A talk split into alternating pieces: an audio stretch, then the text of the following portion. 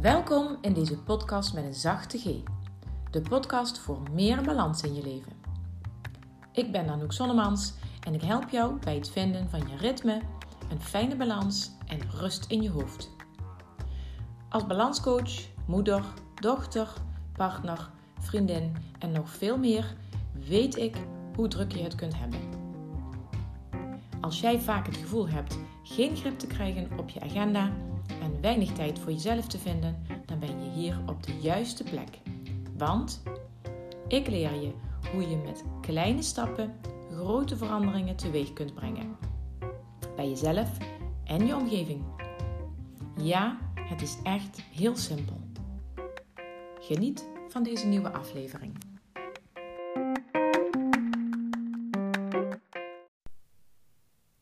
Deze aflevering gaat over kwetsbaar opstellen. Ik noem het zelf graag show that shit. En ik wil het vandaag, wil ik jullie een klein stukje voorlezen uit een boek wat ik recent heb gelezen. En ik wil jullie een klein stukje meenemen in mijn kwetsbaar opstellen en hoe ik dat in eerste instantie niet deed.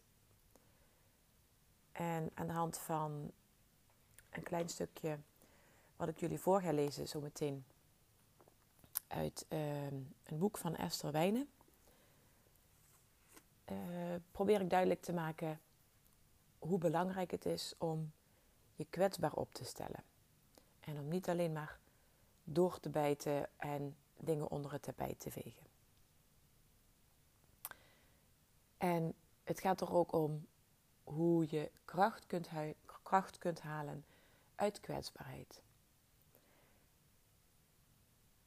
En voordat ik verder ga met vertellen en ook voorlezen, wil ik jou vragen: stel jij je wel eens kwetsbaar op?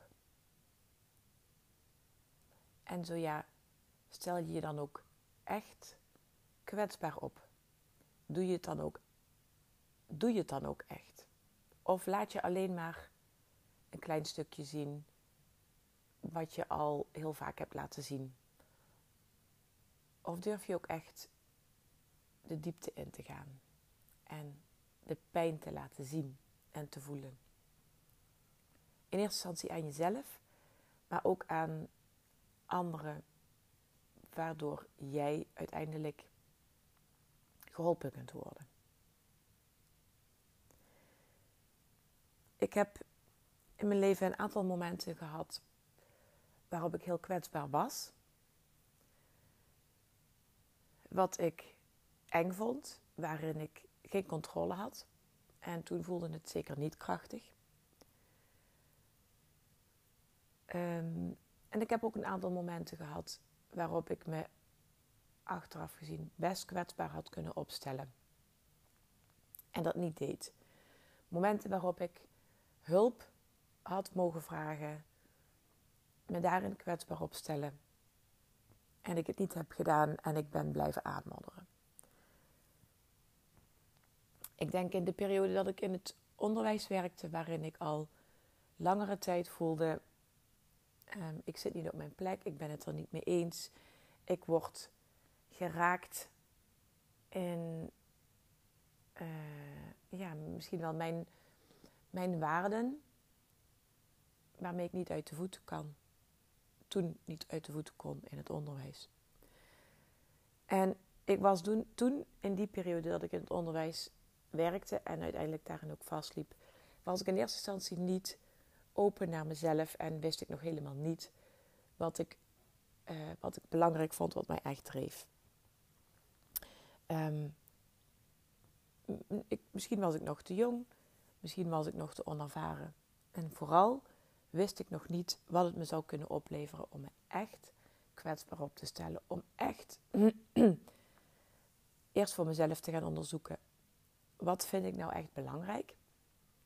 Waar haal ik nou ja, wat, wat zijn mijn wensen en behoeften en waarin gaan anderen voorbij aan mijn grens. Um, maar er waren ook dingen waarvan ik wist dat ik iets spannend vond of waar ik onzeker over was. En wat ik niet eerlijk durfde te zeggen. Um, ik noem maar eens even wat. In het begin van mijn onderwijscarrière vond ik het super spannend om voor ehm, de bovenbouw, in de bovenbouw voor de klas te staan. Dus als ik ook maar ergens in de richting ging van dat ik voor een uh, ja, klas zou worden gezet met, uh, uit de bovenbouw, dan zorgde ik er wel voor dat ik daar een goede reden voor had om daar niet te zijn. Of... En in plaats van me kwetsbaar op te stellen en aan te geven dat ik dat spannend vond, zodat ik hulp krijgen daarbij. Of in plaats van eh, aan te geven dat ik dat niet uh, prettig werken vind en dat ik dan dus niet op mijn best ben. Waardoor ik uiteindelijk ook gewoon dat niet, misschien wel niet hoefde te doen of dat er voor een andere constructie zou worden gezorgd. Dit gaat echt over het begin van mijn carrière. En dan liep ik er liever voor weg, uh, letterlijk en figuurlijk, dan dat, ik, dan dat ik het aanging en dat ik het uitsprak. En nou ja, je snapt wel wat ik bedoel. Um, en dan is er ook nog een heel persoonlijk stuk. Daar ga ik nu niet verder op in. Um, heb ik al eerder in, een, uh, in het interview met uh, Barbara, wat ook in deze podcast staat, een aantal afleveringen geleden, heb ik ook uh, voor het eerst verteld over iets heel, iets heel kwetsbaars en persoonlijks, wat te maken heeft met het overlijden van mijn moeder. En dat heeft ook best wel een tijdje geduurd voordat ik daarin in eerste instantie de kwetsbaarheid in mezelf ging opzoeken. Ik dacht dat ik, ik was er wel open over, maar um, ik ging niet de diepte in. Ik, ik onderzocht niet de, de, de diepere lagen van het gemis en van het verdriet.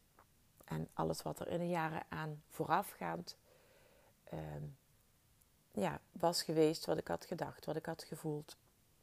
Ook in de tijd dat mijn moeder nog leefde. Dat ben ik inmiddels wel gaan doen. Uh, ik ben bij een rouwtherapeut. En ik kan je zeggen, dat levert me weer zoveel moois op. En uh, ja, wel, ik denk dat ik daarover wel weer, uh, weer eens wat ga delen uh, binnenkort. Ik ben het nu eerst voor mezelf aan het onderzoeken. En dat is prima zo.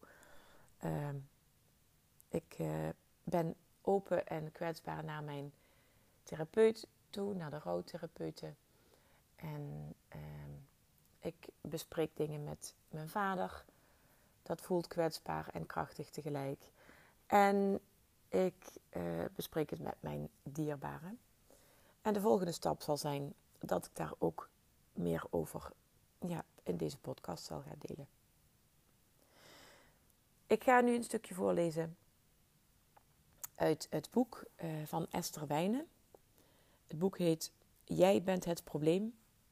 Met als ondertitel Mijn leven met partnergeweld.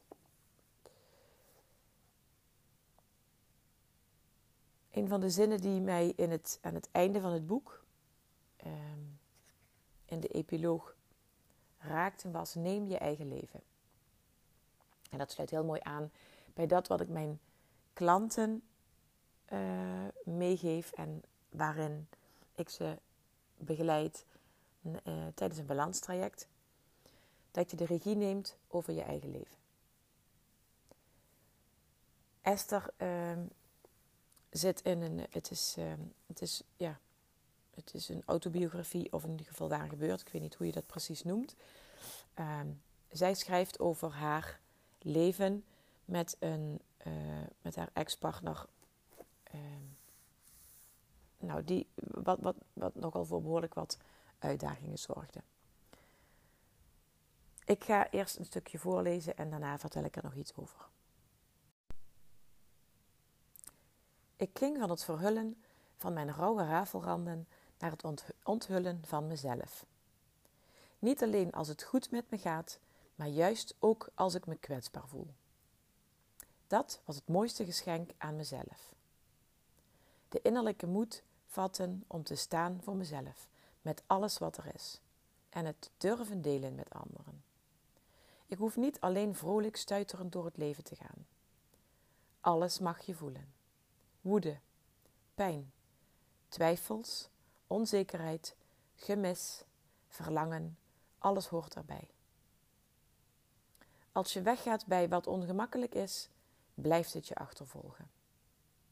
Het mogen beleven, ook fysiek, is helend en brengt innerlijke rust.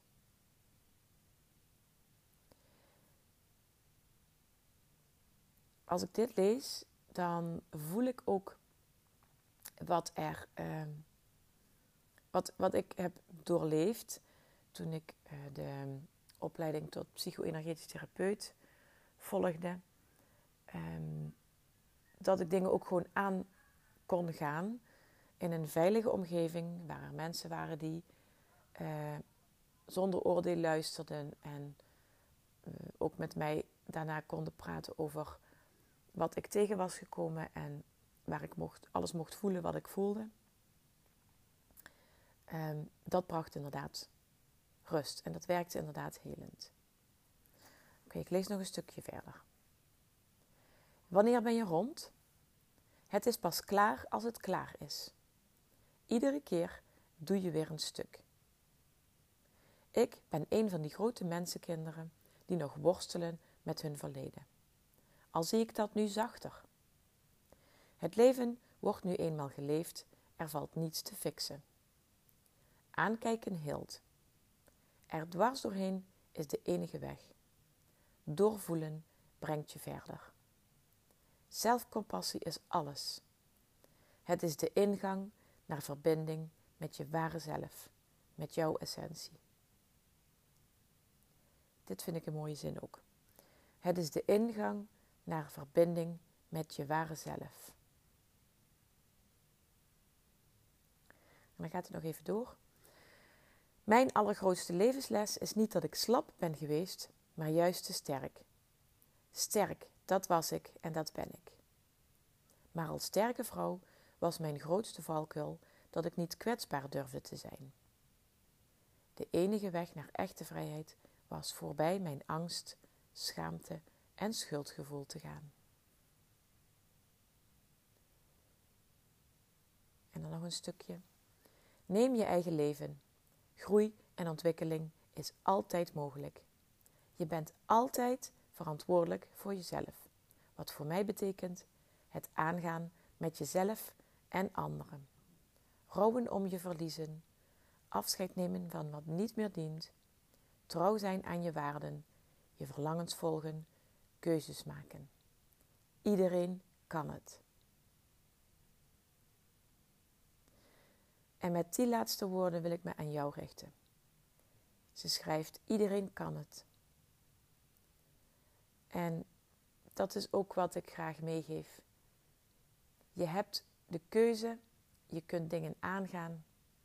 Je hoeft je nergens voor te schamen. Je hoeft niet bang te zijn. Je hoeft je niet schuldig te voelen. De enige weg naar echte vrijheid, zoals Esther het zo mooi omschrijft, is inderdaad voorbij je angst gaan, voorbij schaamte, voorbij schuld. Dat zijn allemaal gevoelens, negatieve gevoelens, die jou op je plek houden. Die ervoor zorgen dat, je, dat er niks gaat veranderen. Dat het blijft zoals het is. En misschien is dat oké voor jou dat het blijft zoals het is. Maar als je futloos bent, geen energie hebt, steeds weer dingen moet doen waar je niet blij van wordt, dan is het tijd om in beweging te komen, om keuzes te maken, om je verlangens te volgen, om trouw te zijn aan je waarden. Tijd om afscheid te nemen van wat niet meer dient. En dat kan zijn dat je afscheid neemt van een baan, van uh, bepaalde mensen, van een huis, van een omgeving waar je woont, van uh, patronen die je, uh, die je nog volgt, die niet meer dienen. Afscheid nemen van dat wat niet meer dient, dat kun je in de breedste zin van het woord uh, beluisteren, lezen. En dat betekent niet dat je heel rigoureus ergens afscheid van moet nemen. Dat afscheid nemen van wat, wat je niet meer dient, dat heb ik zelf ook gedaan. En dat voelde niet altijd even makkelijk. En soms was het ook wel heel logisch en ging het bijna als vanzelf. Um, en dat is een proces. Dat is iets wat de tijd mag krijgen. En voor afscheid, voordat je afscheid neemt van iets, heb je al een aantal stappen doorlopen. En je zult ervaren dat als je het aangaat, dat als je dingen gaat oppakken, dat je na een tijdje afscheid zult nemen van iets of iemand waarvan je dat van tevoren echt niet had kunnen bedenken. Um, zo ben ik na uh, eh, 40 jaar um, uh, onderdeel zijn van de muziekvereniging waarin ik opgegroeid ben, heb ik daar afscheid van genomen. En dat had ik een jaar of twee, drie daarvoor, max, helemaal niet, helemaal niet kunnen bedenken. Eh, op dat punt, twee jaar daarvoor, dacht ik, was ik er nog heel, helemaal van overtuigd dat ik daar de rest van mijn leven uh, lid zou zijn en dat dat de rest van mijn leven een uh, dagelijks onderdeel van mijn leven zou zijn. En um, afscheid nemen van dat deel van mijn leven heeft me heel veel gekost, maar het heeft me minstens zoveel opgeleverd.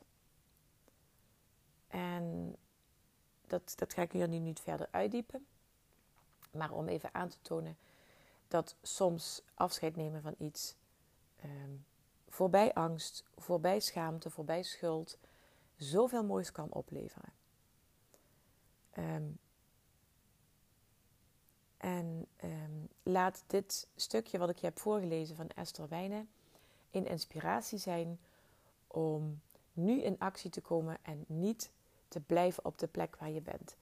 Zij zat in een verschrikkelijk lastige situatie in een relatie met haar ex-partner. Um, waar ze denk ik tot op de dag van vandaag uh, niet helemaal uit is kunnen stappen. Maar zij is wel keuzes gaan maken. Hij, was, uh, hij is de vader van haar kinderen. En ze omschrijft het ook heel mooi in dat boek. Dat ze er, uh, dat ze er nooit helemaal. Dat hij altijd onderdeel zal blijven van haar leven. Als vader van haar kinderen, ook al zijn de kinderen volwassen inmiddels. En zij realiseert zich dat er altijd ergens een lijntje zal zijn. Maar zij omschrijft heel mooi in het boek, aan het einde van het boek, hoe zij ehm, de regie heeft genomen en keuzes heeft gemaakt in wanneer ehm, ze wel betrokken wil zijn bij het leven van haar ex-partner. En vooral wanneer allemaal niet. Als jij nu denkt, het is echt tijd om ehm, de regie te pakken, bedenk dan voor jezelf wat een eerste stap zou kunnen zijn. Als die eerste stap uh, bij jezelf ligt, dan schrijf het ergens voor jezelf op. Uh, neem een besluit en ga er iets mee doen. Ja, ik, kan nu heel veel dingen opnoemen. Uh, ga, een, um, ga dat boek lezen als je daar graag meer over wil. Als je graag meer wil lezen daarover.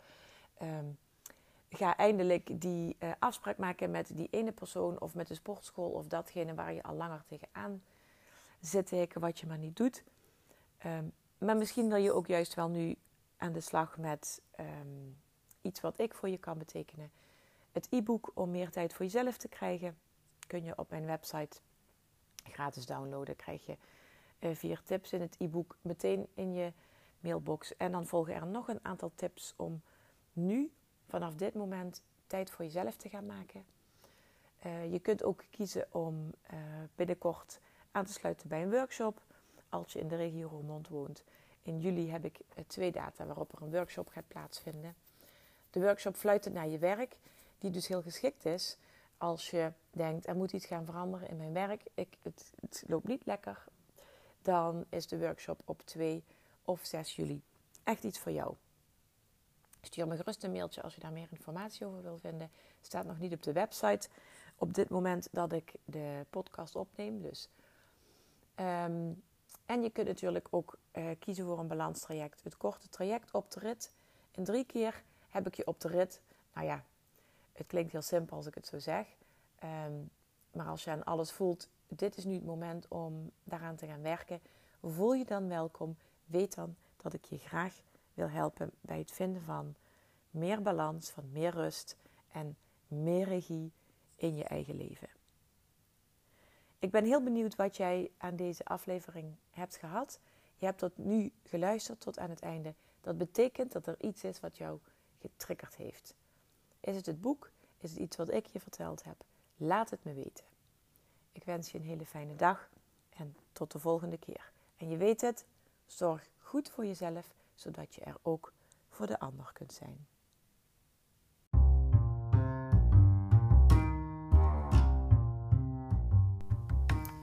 Bedankt voor het luisteren. Wat raakte jou in deze aflevering? Laat het me weten.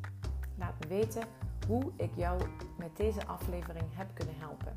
Of wat jou gaat helpen. Maar deel het ook in je eigen netwerk. Via WhatsApp of misschien wel via je socials en tag mij dan. Zodat nog meer mensen geraakt en geholpen kunnen worden. Wil jij mij ook helpen? Geef dan meteen een review op Spotify of in de app waar jij je podcast luistert. Dank je wel alvast. Als je er zeker van wil zijn dat je geen enkele nieuwe aflevering mist, abonneer je dan in je podcast app en in Spotify kun je dat doen door op volgen te klikken. Als je meteen aan de slag wil met meer tijd voor jezelf, download dan mijn gratis e-book Meer tijd voor jezelf, dat te vinden is op mijn website www.anoukzonnemans.nl